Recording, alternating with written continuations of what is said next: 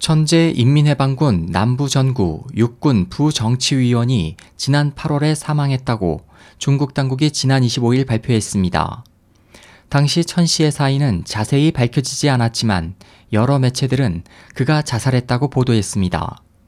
천 씨는 지난 2014년 실각한 후 2015년 방광암으로 사망한 군 서열 2위였던 쉬차이허우와 밀접한 관계가 있어 시진핑 정권의 반부패 운동으로 부패를 추궁받는 것이 두려워 자살한 것으로 추정되고 있습니다.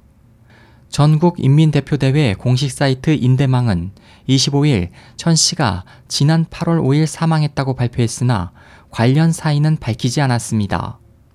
한편 지난 8월 홍콩신문 남화조보와 명보는 육군 제42집단 군 정치위원이었던 천 소장이 남부전구 육군 부정치위원으로의 승진을 앞두고 8월 5일 선전에서 대량의 수면제를 복용하고 사망했다고 각각 보도한 바 있습니다.